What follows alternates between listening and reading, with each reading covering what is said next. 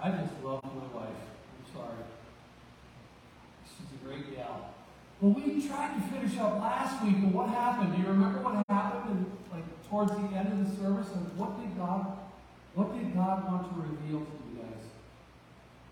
Does anybody remember? No takers? He wanted to reveal about righteousness, remember? And so we ended and we started talking about righteousness and what righteousness is and what does that mean and how does it set us free, right? Like righteousness is such a beautiful, incredible gift. So, so I think we talk a lot about this, but anybody sin? Anybody sinner? Anybody fall short of the glory of God from time to time? And we need God's grace, right? So Jesus Christ died for the forgiveness of our sins, both all past, present, and future. But that doesn't help us, right? Like you stumble and you struggle with these things, and it's just, oh, Lord, am I ever going to be good enough? When am I going to measure up? Anybody? Like this is a great question because belief systems, belief systems unfortunately drive what we believe about our own value when our value is found in the Father. So, God, when we receive Jesus Christ as our Lord and Savior, we receive His righteousness. And so, God sees us as spotless as Jesus. That's hard to believe, isn't it? But Lord, I can't live up to that reputation. Because you can, but I can't. You see, God's love is so beautiful. It's so perfect. And when God looks at those who call to Jesus as their Lord, when God looks upon us, He sees us in right standing. We are forgiven by the blood of Jesus Christ. So, what is it? What's the belief systems that you've been carrying with you for so many years? So many years. Can you remember back where they came from? Like when you first heard somebody call you stupid. And now for 20, 30, 40, 50, 60, 70 years, you've been calling yourself stupid or thinking yourself unable to be of any intelligence. Well, what you've done is the enemy has now created that belief system to be your ceiling. But Jesus came and squashed the ceiling. He shattered it. He shattered it so that when you look at yourself, you can see yourself with a, with a heavenly host of possibilities. uh, just a ton of beautiful and incredible gifts from God. But see, we have to get our thinking, our belief system in line with the Father. Because Christ and the Father are one, and they dwell in the hearts of the believer. So that posture of gratitude is going to carry out into everything into our lives. It's hard though sometimes, amen? It gets to be a struggle. And that's why the body of Christ needs to be the body of Christ and we're going to study that today in James, and we started studying this stuff last week, right? So we ended up, we are going through Ephesians, the, the, uh, the armor of God, putting it on. Because it's important. How do you protect yourself when somebody who knows who you used to be, like maybe even yesterday, but today you're trying to change, how do you combat the lies and the stories that are being told today? Is anybody the exact same as they were yesterday? Or do you realize that you're waking up and God's mercies are new each and every day? And every day we just get up receive just a little bit more of His blessing. But the world's going to try to knock you down. I remember after my first year, it crushed me. I was mad. Like ready to go to a town and do stupid things because they said, the rumor was that Fred was caught getting drunk in one of the bars in the town that I grew up in. And I remember being so mad because I worked so hard. I gave up everything to follow God, and now these people are trying to ruin my reputation and tell me that I'm getting drunk again. But why do you bother me? Do I know who I am? Do I know that I was sober? Do I know that I was doing the right things, the best that I could? Then I should have learned, and I have since, to get there. Well, if somebody comes against my character, it's still a little bit tough because it put in a lot of work. Not as much as Jesus. I have never been hung on a cross, nor have I been beaten almost to death and had my flesh ripped off. And so now God tells me that I don't have to. You see, because I'm walking forward, I'm walking towards God, and the enemy's going to come to me. Right? And so God gives me this armor. So stand therefore, having fastened on the belt of truth. What's truth? What's the truth? The Word of God. And having put on the breastplate of righteousness. Why does that mean so much? Why does righteousness mean so much to us? Because what does the enemy try to do? He tries to tell you of your old character when God is telling you, you are not that, you are my beloved. You see the difference? Like, yeah, I used to be this, but now I'm this. And so now I spend the rest of my life just working with God, hand in hand, to become the man that God called me to be. But I'm not going to do it if I lose that righteousness and that understanding of who God made me to be. I'm always going to be over here, and I can't move forward if I'm stuck in the mud over here. Like, this is hopeless. Hopeless. This is hopeful. And when you're living in hopelessness, which we see across America, another man died the other night of a drug overdose right here in town. Right? And it's just, it's horrifying to me to think about all the people stuck in addiction today. But when your addiction, when your addiction is the way that you define yourself, this is who you are because you're not worthy of anything better, then how are you ever going to live up to anything but hopelessness? You look, you look and do the research on communities that are poverty stricken. Welfare, they say, is supposed to be a leg up. I call it a, it's not. Because it sticks you in a place and it gives you a false belief. We grew up on welfare. And the enemy tried to tell me that I would never be anything. Nothing. Then I a stepdad who beat the living tar out of me and got off the welfare, and I was still told I'd be nothing. And it took God at the age of 34 years old to begin to tell me that I was worth something. I lived my life to be dead by 30. That was my goal and my plan. And I failed at it. So I can't even do this right. But God brought me over here to show me hopeful, to live a life with dreams. Right? So I'm going to walk with that. I'm not going to believe that. I'm going to believe the righteousness of God and I'm going to carry that. Because this is the torch that I'm carrying. This is the breastplate that protects my heart from the attacks of the enemy who want to tell me that I'm that. When really I am a warrior. The battle's been won, but I'm a warrior and I have this breastplate of righteousness on me. And as shoes for your feet, having put on the readiness given by the gospel of peace. The peace of your life in all circumstances, take up the shield of faith with which you can extinguish all the flaming darts of the evil one. How many darts of the evil one? How many of the darts? All. So does that mean five or twelve or all of them? With faith righteousness, with this armor of God. And take the helmet of salvation and the sword of the Spirit, which is the word of God praying at all times in the Spirit with all prayer and supplication, to that end keep alert with all perseverance, making supplication for all the saints. That means that we pray for each other. And it says to pray even for your enemies. But how many of us do that? How many take a personal stand for those who stand against us? And we say, Satan, get away. Get away from these people. For remember, our battle is not against flesh and blood, but against spirits and spirits of darkness and principalities.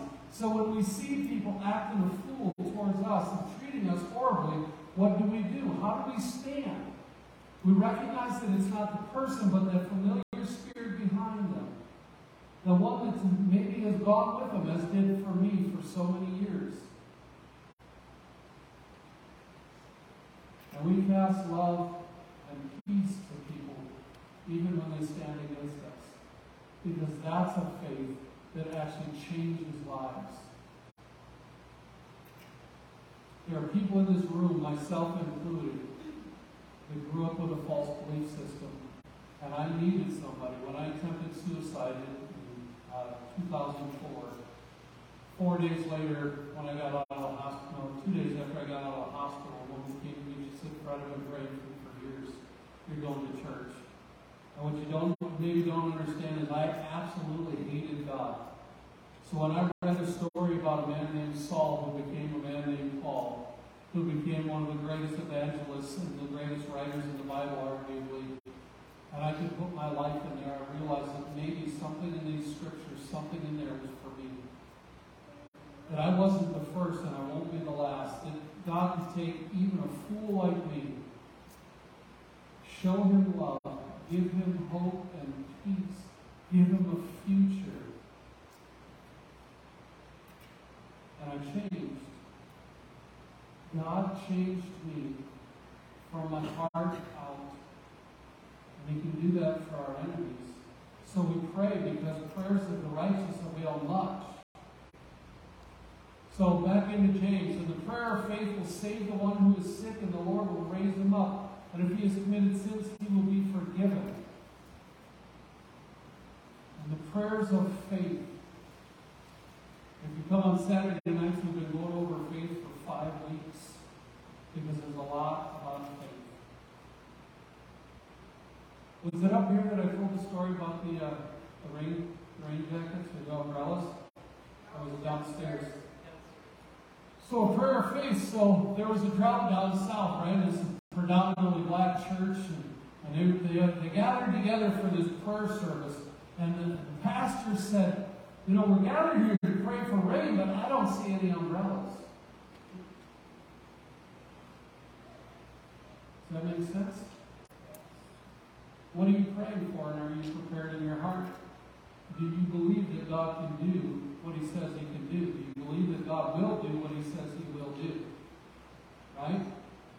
And the prayers of faith will, not might, will save the one who is sick, and the Lord will raise him up. And if he has committed sins, he will be forgiven. What's the mission of Torn? We are to be the conduit of the gospel to the least, the last, the lost, and the lonely. We have a community here who needs to know the love of Jesus Christ badly, badly, desperately needs to know. Like, I'm an idealist, and so when God says that we can do that, I believe with everything that I am that God can and will do that. And He chooses to use His people. So how do we how do we pray for our law enforcement? How do we pray for our firefighters? How do we pray for our first responders? How do we pray for those afflicted with drugs and alcohol dependencies? How do we do that? How do we help and pray for the mentally unstable and incapable? How do we do that? Or do we just say, eh, they're a mess, the heck with it, done?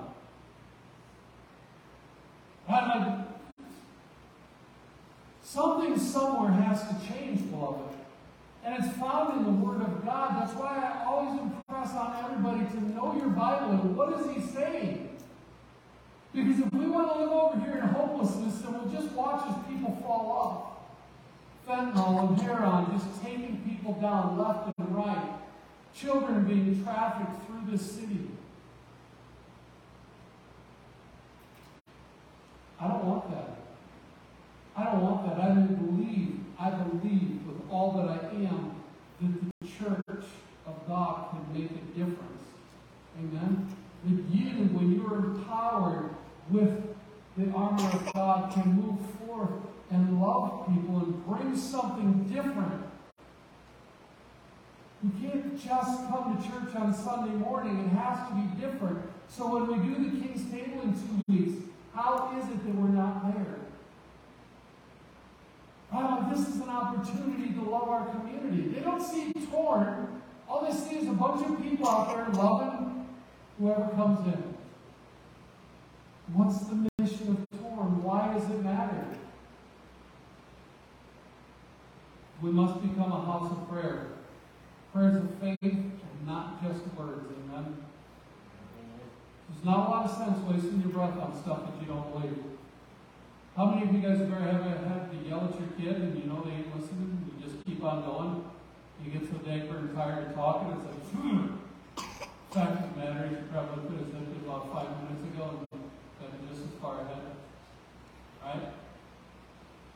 In the heat of anger, and you're yelling and screaming, or you're upset and you're talking, your, your speech is elevated, how many times do we actually stop and pray? Lord, give me peace before I kill this child. I know my mom prayed that one a lot. She had seven boys and two girls who were not nice to their brothers. That's where sisters beat me up. Whatever. Why it's so tough now. But how do we do that? Can we be a church that wears or brings umbrellas? James 5.16, therefore, Confess your sins one another and pray for one another that you may be healed. The prayer of a righteous person has great power as it is working.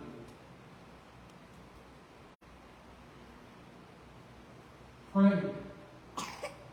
Remember last weekend you had last week you had an assignment how many times it said pray this. so, so pray for one another how about the confess your sins? Are we in a relationship enough that we can talk about our sins?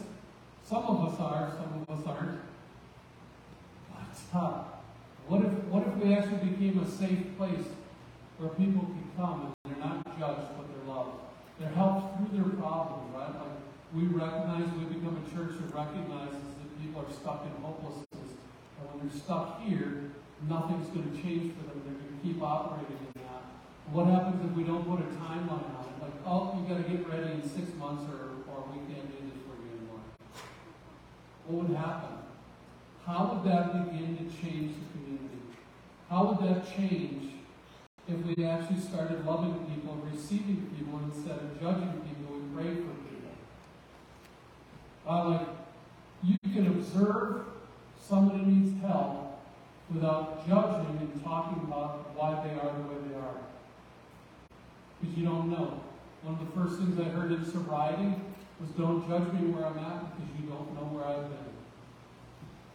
And so a lot of people struggle with hopelessness. You don't know where they've been. You don't know what got them there. Right? Maybe they just need to be loved once. And maybe that's what God's calling us to do.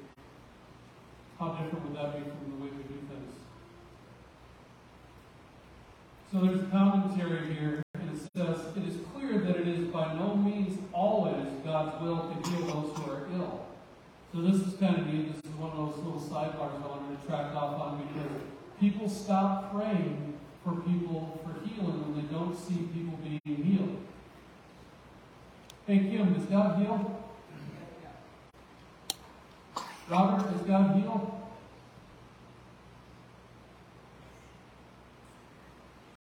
Deb? God heal? But it doesn't heal everybody. Therefore, the faith that is the indispensable condition for our prayers for healing to be answered, this faith being the gift of God, can be truly present only when it is God's will to heal. So who heals? What's our part? Prayer, right? So we pray with faith. I'm bringing my rain jacket even if I look like an idiot. I don't care. Well, why are you bringing a rain jacket? Well, because God told me to pray for rain. So I'm, I'm going to expect it to look like rain. There was a man named Elijah back in the Old Testament. And if you remember his story, he prayed for what? For the rain to dry up. And guess what happened? Rain dried up. Then he prayed for what? three years later. Prayed for the rain, and what happened? The rain came. God sent him on mission after mission after mission, where he could look like a fool, but he went and did it. He walked in obedience. Are we afraid of walking around with our rain jackets on, or are we going to become the body of believers that actually walks around with their raincoats praying for people? No, I'm not saying put your raincoat on this week. Come on in, but you know, if God tells you to pray for rain, you better prepare for rain. Because it makes it makes a difference. So 2 Corinthians 12, 7 through 8. So to keep me from becoming conceited because of the surpassing greatness of the revelation, a thorn was given me in my flesh, a messenger of Satan to harass me, to keep me from becoming conceited. Three times I pleaded with the Lord about this, that it should leave. But he said to me, My grace is sufficient for you, for my power is made perfect in weakness. Therefore I will boast all the more gladly of my weaknesses, so that the power of Christ may rest upon me. For the sake of Christ, then I am content with weakness, with weaknesses, insults, hardships, persecution, and calamities. For when I am weak, then I am strong. Y'all got some faith like that? How about you men? How proud are you when you when you uh, are exposed in your weakness? This is, this is a struggle for me, I'll tell you. It is a struggle for me. I struggle. I struggle with failure. I still struggle with failure. If I screw something up, I know the words, but I got to work diligently to allow God to work in me so that the failures don't define me. Still to this day. So my faith in God has to be so great that it overcomes the weaknesses, the failings, all those things, so that my definition is as Christ. A faithful follower, blood bought follower of Jesus Christ.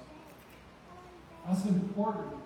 So that no matter what, remember we were talking about that breastplate of righteousness, that that is my definition, that righteousness, not my failings, not my shortcomings, none of that. So Paul has this thorn in his side. Nobody knows what it is, but it's a messenger from Satan, something that he cannot ignore. For the sake of Christ, then I am content with weaknesses, insults, hardships, persecution, and calamities. Are you willing to look like a fool to the world to represent the most beautiful gift you've ever gotten? It didn't take me long as a kid growing up on welfare to recognize that the plastic Kmart shoes were not as cool as I thought they were the first few times. Right? So we didn't have much money. Mom would buy us new shoes, but they were the plastic ones from Kmart, and they would break in a matter of a few days. So when you go to school, everybody, you know, because kids have been heartfelt and kind and compassionate forever, right? And kids will never pick on pick on you, and so all of a sudden your shoes are broken. What do you think they did? It didn't take me long to be ungrateful for that. We were the family that, remember when Levi's were cool before there were these stretchy things? And, they would go from blue, and then they would start to fade, and then they would turn almost like a, a tan and look pretty grubby. One of the rich kids in school decided to harass me in the middle of the hallway and called me broke and a bunch of other names that my family wasn't worth anything because I had on dirty pants. Why don't you just go wash your pants? I was like, well, because I can't afford to buy them every day, we actually have to wear them until they fade out, this is part of the process. But I remember just being crushed.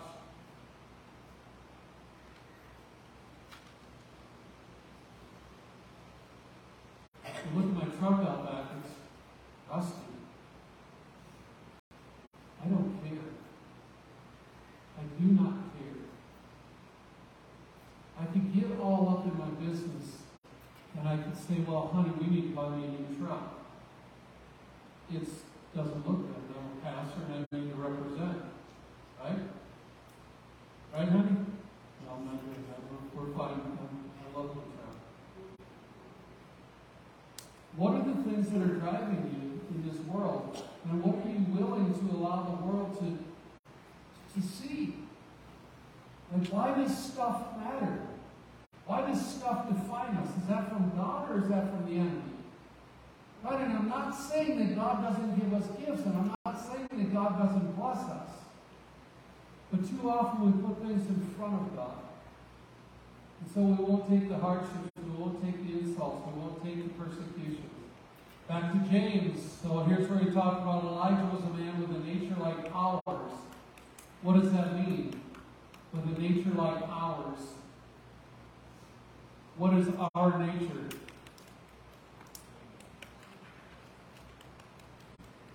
Human. And he prayed fervently that it might not rain. And for three years and six months it did not rain on the earth. Then he prayed again, and heaven gave rain, and the earth bore its fruit. My brothers, if anyone among you wanders from the truth and someone brings him back, let him know that whoever brings back a sinner from his wandering will save his soul from death and will cover a multitude of sins.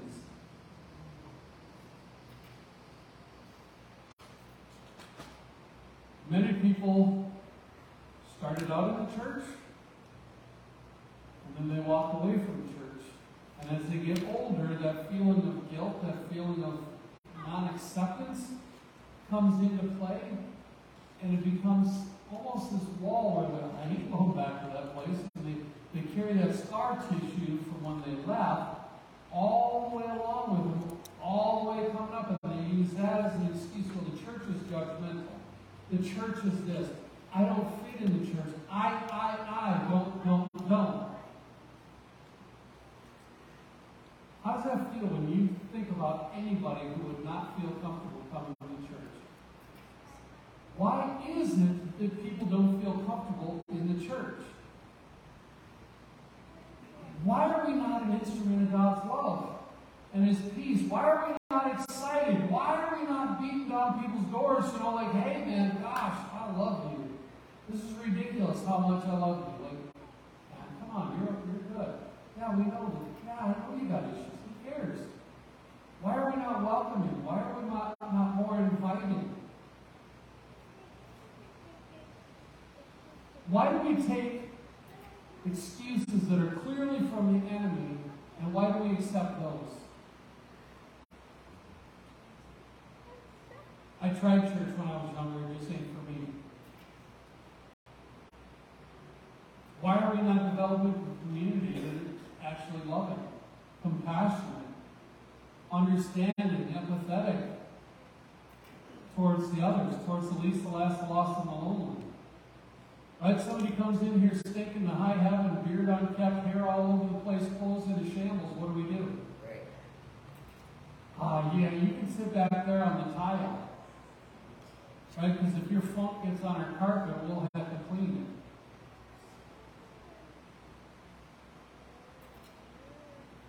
I've told you the story about the pastor. But what happens when we actually do what we do? What happens when we partner with law enforcement here in town? What happens when we partner with the homeless shelter here in town? What happens when we partner with all these people who deal with the least, the last, the lost, and the lonely on a regular basis? What happens when we partner with them? And we have a place, we start to become an answer for the questions that get thrown at them each and every day. Now what do I do? I can't I can't arrest this person one more time. I can't do this to this person one more time. I can't, I can't, I can't do this to these people anymore. Right?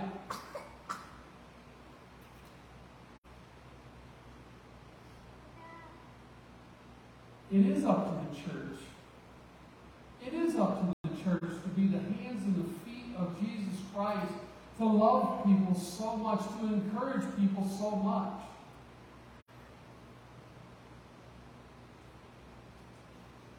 But are we doing it? Are we taking the time to say a prayer?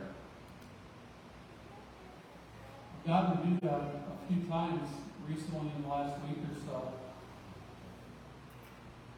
The more, the more emboldened that God makes me, man, oh man, does that feel just absolutely incredible. to pray for somebody, to pray for people, to actually listen to people, to actually care, to get outside of myself,